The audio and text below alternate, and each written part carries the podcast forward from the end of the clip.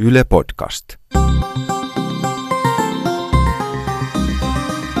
Tiede Ykkönen, Extra. Kyllä mun mielestä motivaatio tulee aina jostain sisältä päin. Jos se tulee ulkoa päin semmosia, että sun pitää ja, ja sun olisi hyvä, niin se ei toimi.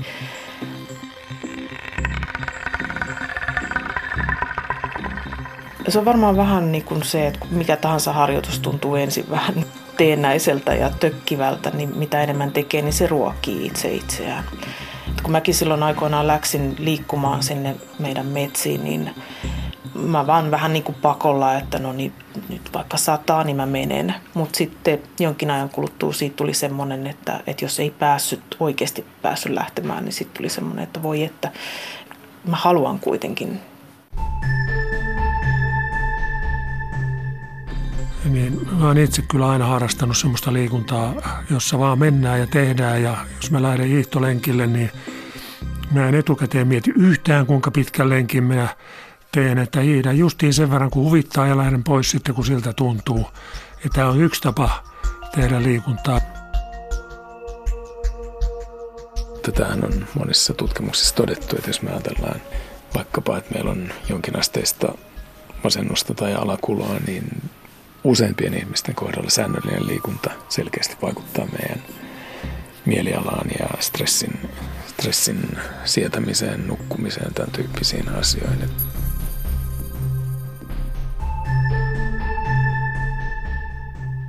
Mikä on liikunnan rooli ihmisen itsekoetussa hyvinvoinnissa?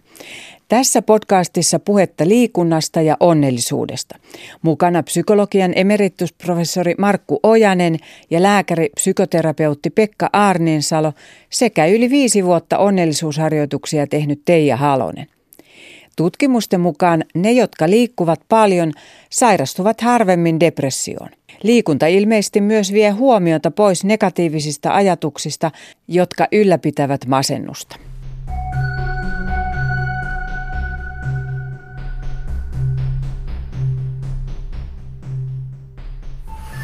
Teija Halonen, mikä rooli sitten on, on liikunnalla ja niillä metsäkävelyillä esimerkiksi sun mieleen, kehoon ja hyvinvointiin ja sitä kautta tietysti siihen koettu onnellisuuteen? Tähän ikään mennessä on kuullut todella paljon hyviä perusteluita sille, että miksi liikunta on tärkeää, mutta mä oon tämmöinen tosi antiurheilija. Oletko sä ollut aina antiurheilija? Mä oon ollut aina antiurheilija. Mä oon joskus nimittänyt itseni urheilu, urheiluvihaajaksi tai tämmöiseksi.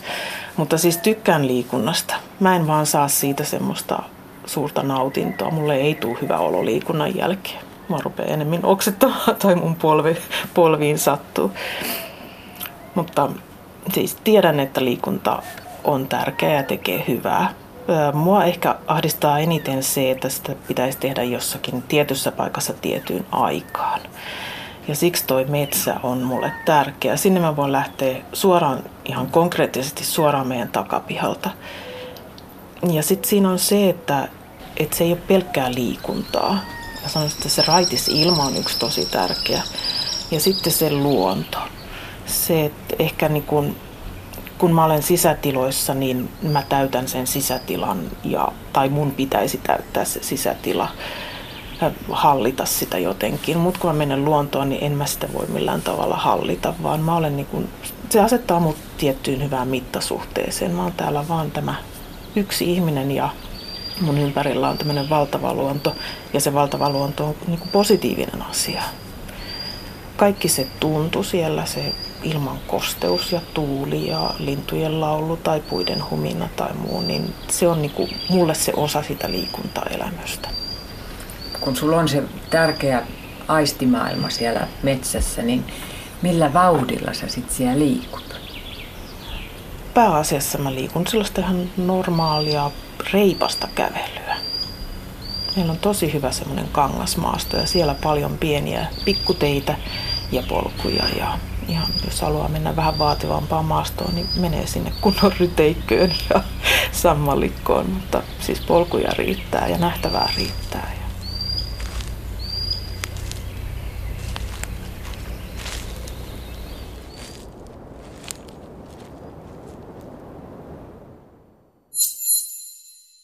Mitä lajeja sä oot kokeillut tässä vuosien varrella?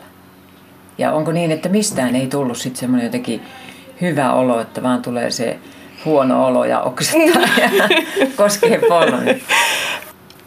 Palloilulajit jätän heti, heti syrjään.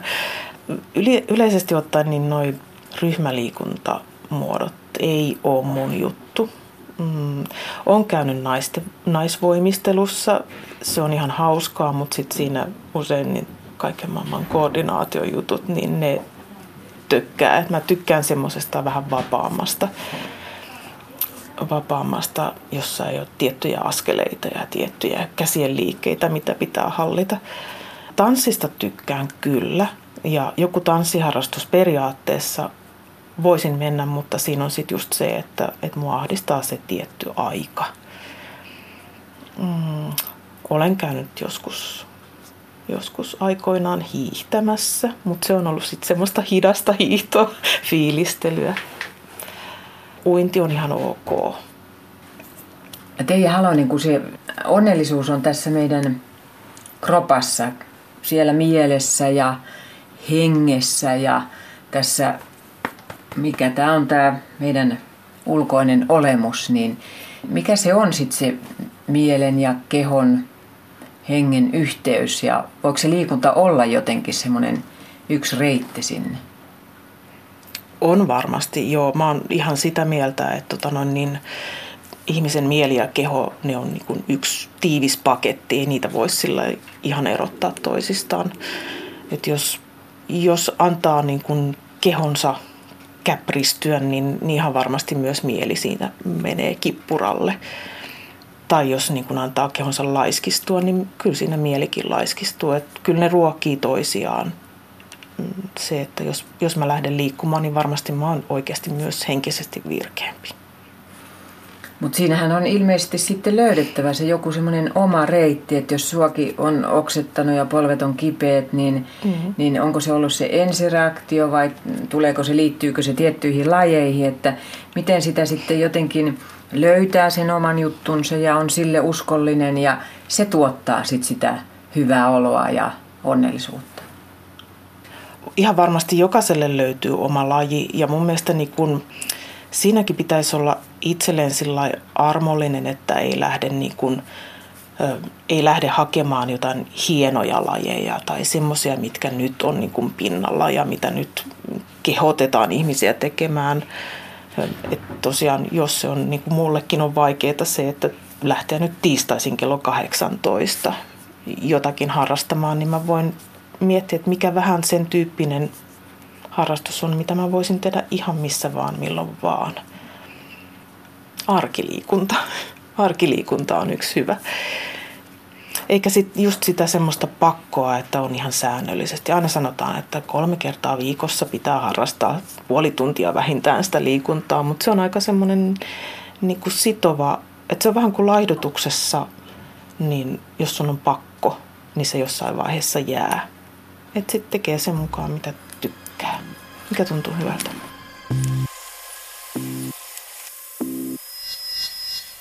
Mikä vaikuttaa sitten siihen motivaatioon liikkua?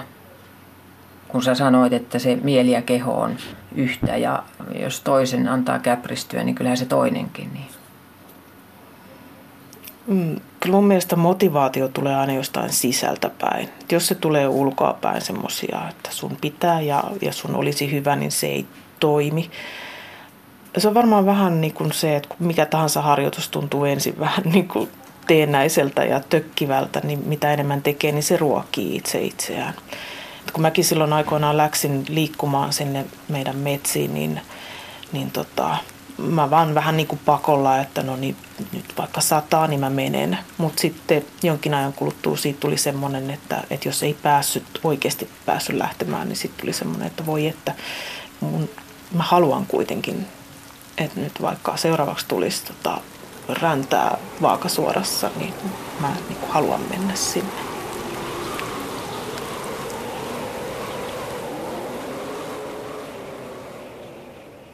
Et itse tekeminen aina niin kuin ruokkii sitä tekemistä. Sitten se motivaatio voi tietysti lähteä jostakin niin kuin Mm. Siinä voi tehdä jotain semmoisia, että mä motivoin, motivoin itseni, että mä nyt niin kävelen tämän tietyn matkan, jonka mä voisin tehdä autolla. Tai nyt haluan kiittää sitä naapuria tuolla vähän kauempana, että mä vienkin kävelen sille kukkia. Oma terveys, niin se oikeastaan motivoi siinä vaiheessa vasta, kun se rupeaa jollakin tavalla rakoilemaan.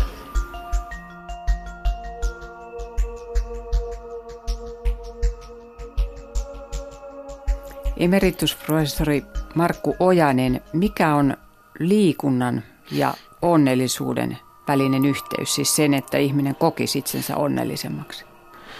Liikunta on kyllä merkillinen asia monien, monien hyvien ja myönteisten asioiden joukossa juuri sen takia, että se on niin kokonaisvaltainen, että siinä on keho, keho mukana ja siinä on mieli, mieli mukana ja – parhaimmillaan siinä on myöskin sitten tällaista sosiaalista yhdessäoloa, niin kaikki nämä ihan selkeästi tuottaa tuollaisia positiivisia tunneonnen kokemuksia, jotka on meille kaikille aina arvokkaita. Ei pidä koskaan vähe, väheksyä näitäkään.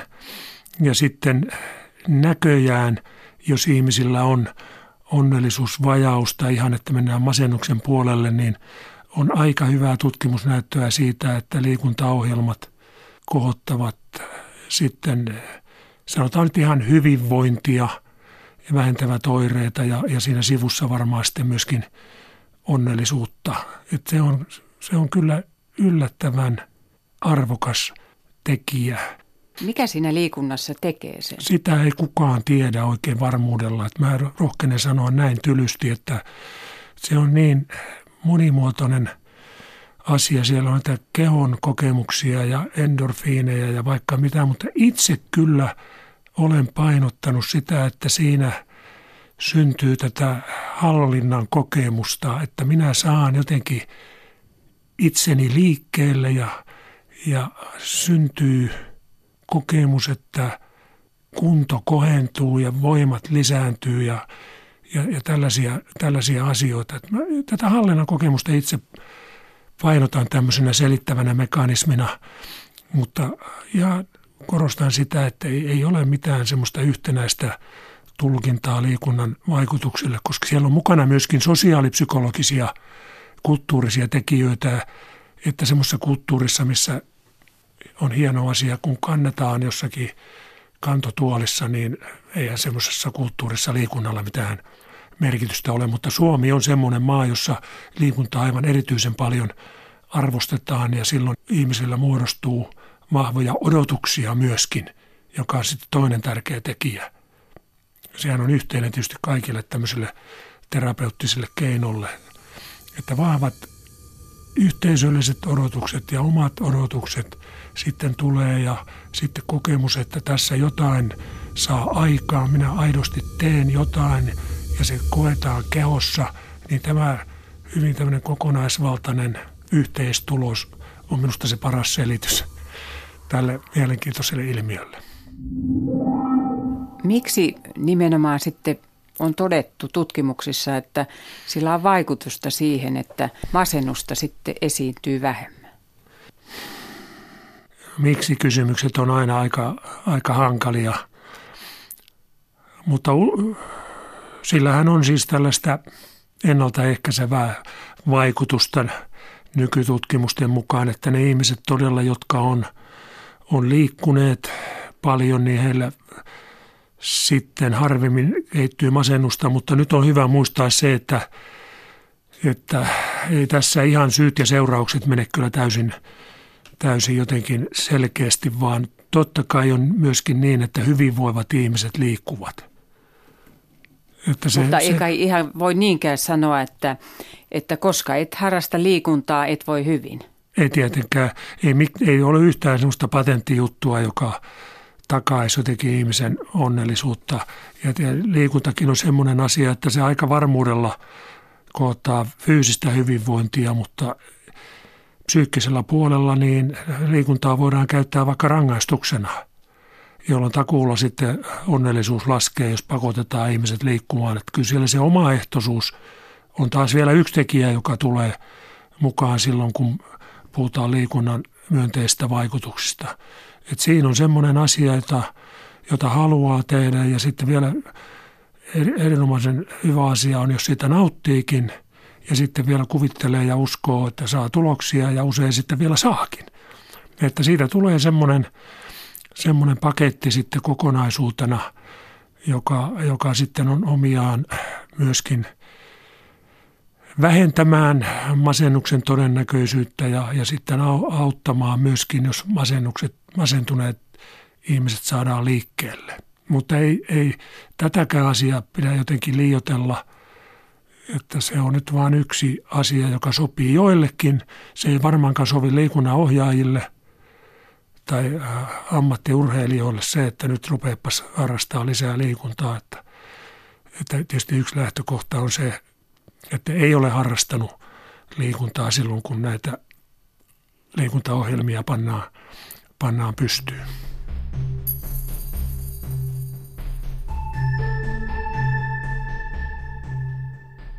Emeritusprofessori Markku Ojanen jatkaa hetken päästä. Miksi liikunta tuottaa onnellisuutta? Seuraavassa psykoterapeutti Pekka Arniinsalo.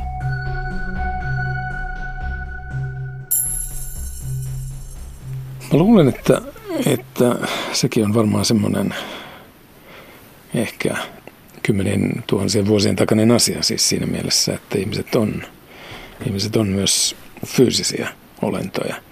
Ja, ja, ja se, että liikkuminen vaan tuntuu olevan jotenkin sellaista. Tai jos me ajatellaan vaikkapa pieniä lapsia, niin hän liikkuu koko ajan. Että siinä liikkumisessa on, on jotain sellaista hyvää oloa tuovaa. Me voidaan miettiä, että jollain ihmisillä liikunta vaikuttaa sitten erilaisiin aivo, aivokemiaan tai autonomiseen hermostoon tai muihin näihin asioihin, jotka tuo sitten sellaisen niin kuin voimakkaan rentoutumisen rentoutumisen tunteen. Mutta niin kuin sanottu, niin mä ajattelin, että liikuntakin on, on joku semmoinen meidän luontainen, luontainen juttu. Ja sitä kautta liikunta vaan, onko se sitten, mikä kaikki siinä sitten on, mutta tämähän on monissa tutkimuksissa todettu, että jos me ajatellaan vaikkapa, että meillä on jonkinasteista masennusta tai alakuloa, niin useimpien ihmisten kohdalla säännöllinen liikunta selkeästi vaikuttaa meidän – mielialaan ja stressin, stressin sietämiseen, nukkumiseen, tämän tyyppisiin asioihin. Että se voisiko nyt heittää näin, näin ihan vaan sellaisen ajatuksen siihen, että, että me luonnostaan ollaan silleen fyysisiä, että jos me sitä, sitä puolta ei tarpeeksi tehdä, niin se jossain kohdassa sitten alkaa vaikuttaa jotenkin sitten. Että me ikään kuin kaivataan sitä enemmän tai vähemmän. Jälleen ihmiset on erilaisia, että jos me ajatellaan, että mielialaa parannetaan säännöllisellä liikunnalla, niin on olemassa ihmisiä, joiden kohdalla tämä ei toimi. Joillekin ihmisille se ei vaan, siinä ei ole sitä samaa kuin jollekin muille. Et mä äkkiä niin ajatellaan, että totta kai kaikille tämä homma toimii samalla lailla, että se nyt on vain jotain käynnistymisvaikeutta tai jotain, mutta että ihmiset tässä suhteessa on erilaisia. Että kaikessa tässä kannattaa niin jotenkin ajatella, että se mikä toimii jollekin ei välttämättä toimi sitten, sitten muille. Että tavallaan sekin on sen oman äänen kuuntelemista, että mikä on semmoinen juttu, mitä me, jos mä nyt lähden jotain näitä tekemään, niin mikä on semmoinen, mikä voisi olla mulle hyvä asia. Sitä kannattaa uskoa.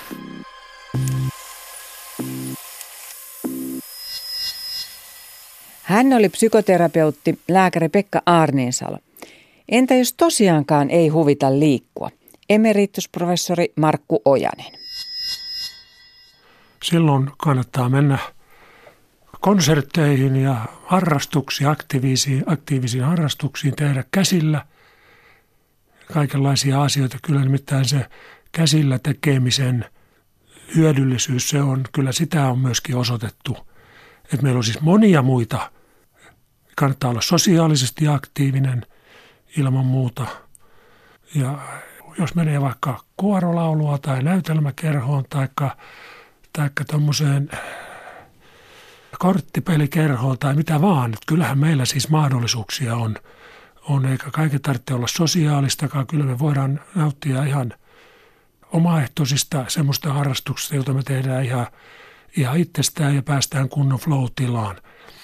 Että on niin, onneksi on monta tietä Roomaan tässäkin, tässä onnellisuusasiassakin ja hyvinvointiasiassa, että ei ollenkaan tarpeen ripustautua johonkin yhteen juttuun. Mikä merkitys on sillä liikunnan aikaansaamalla kehotietoisuudella? Että yleensä se kehotietoisuus kohenee, kun ihminen harrastaa liikuntaa. Joo, mä en tuota sanaa oikein ole, ole sillä tavalla omissa tutkimuksissani käyttänyt, mutta että se tuntuu, liikunta tuntuu kehossa, antaa palautetta koko ajan ja vielä semmoista kokemusta, että, että jotakin edistystä on tapahtunut. Jos tämä on kehotietoisuutta, niin sitäpä juuri sitten tapahtuu. Mm, ehkä mä tarkoitan sitä, että kaikki nuo kuvaamasi asiat, niin ihmisenhän pitää olla jotenkin auki sille asialle. Kyllähän siitä liikunnastakin on tullut aikamoista suorittamista. Että oli meidän tila mikä tahansa, niin me lähdetään sille 10 kilometrin lenkille tai, tai sinne rankkaan jumppaan tai kuntosalille, eikä ikään kuin kuunnella sit sitä kehoa, että mikä se tila ja olotila on. Tai sitten kun juostaan, niin mitä mussa nyt tapahtuu? Onko tämä tänään mulle hyvä harjoitus? Mä olen erotellut tämmöisiä liikuntatyyppejä moneen kertaan tutkimuksissani ja, ja, ja luennollani. Ja todella sieltä löytyy semmoista liikuntaa, jota itse vieroksun, mutta ymmärrän, että joillekin on tavattoman tärkeää pistää kilometrit ylös ja, ja niin edelleen ja seurata jostakin mittarista kuntoa. Niin mä oon itse kyllä aina harrastanut semmoista liikuntaa, jossa vaan mennään ja tehdään ja jos mä lähden hiihtolenkille, niin mä en etukäteen mieti yhtään kuinka pitkän lenkin minä teen, että hiihdän justiin sen verran kun huvittaa ja lähden pois sitten kun siltä tuntuu. Ja tämä on yksi tapa tehdä liikuntaa ja, ja, ja vaikka olen aika introvertti ihminen, mä oon aina arvostanut tämmöistä sosiaalista liikuntaa, lentopalloa, tennistä, tämän tyyppisiä asioita, jossa, jossa pääsee helpommin flow-tilaankin. Sitten kuitenkin, että, että kyllä mä jotenkin arvostan sitä, että kuuntelee sekä kehoaan että, että myöskin sitten tuota psyykkistä tilaansa, että jos alkaa jotenkin keljuttaa, niin mitä sitä sitten jatkamaan se enempää, että ei minusta liikunta ole semmoinen asia, että siitä kannattaa tehdä itselleen jotakin pakonomaista juttua. Että kyllä niitä nyt yhteiskunnassa ihan riittävästi on, että sen pitäisi olla kivaa, mukavaa ja semmoista jo aika joustavaa. Riittävä säännöllisyys on tietysti tärkeää. Eihän siitäkään mitään tule, jos menee ihan nyt vaan koska vaan ja milloin, milloin vaan, mutta, mutta ei, ei nyt mitään itsensä kurittamista, mutta ymmärrän, että jo, jotkut tavallaan nauttii siitä. Me ollaan tässäkin niin, niin erilaisia, mutta minä kuuntelen pääkoppaa ja kehoa niin ainakin silloin, kun harrastan liikuntaa.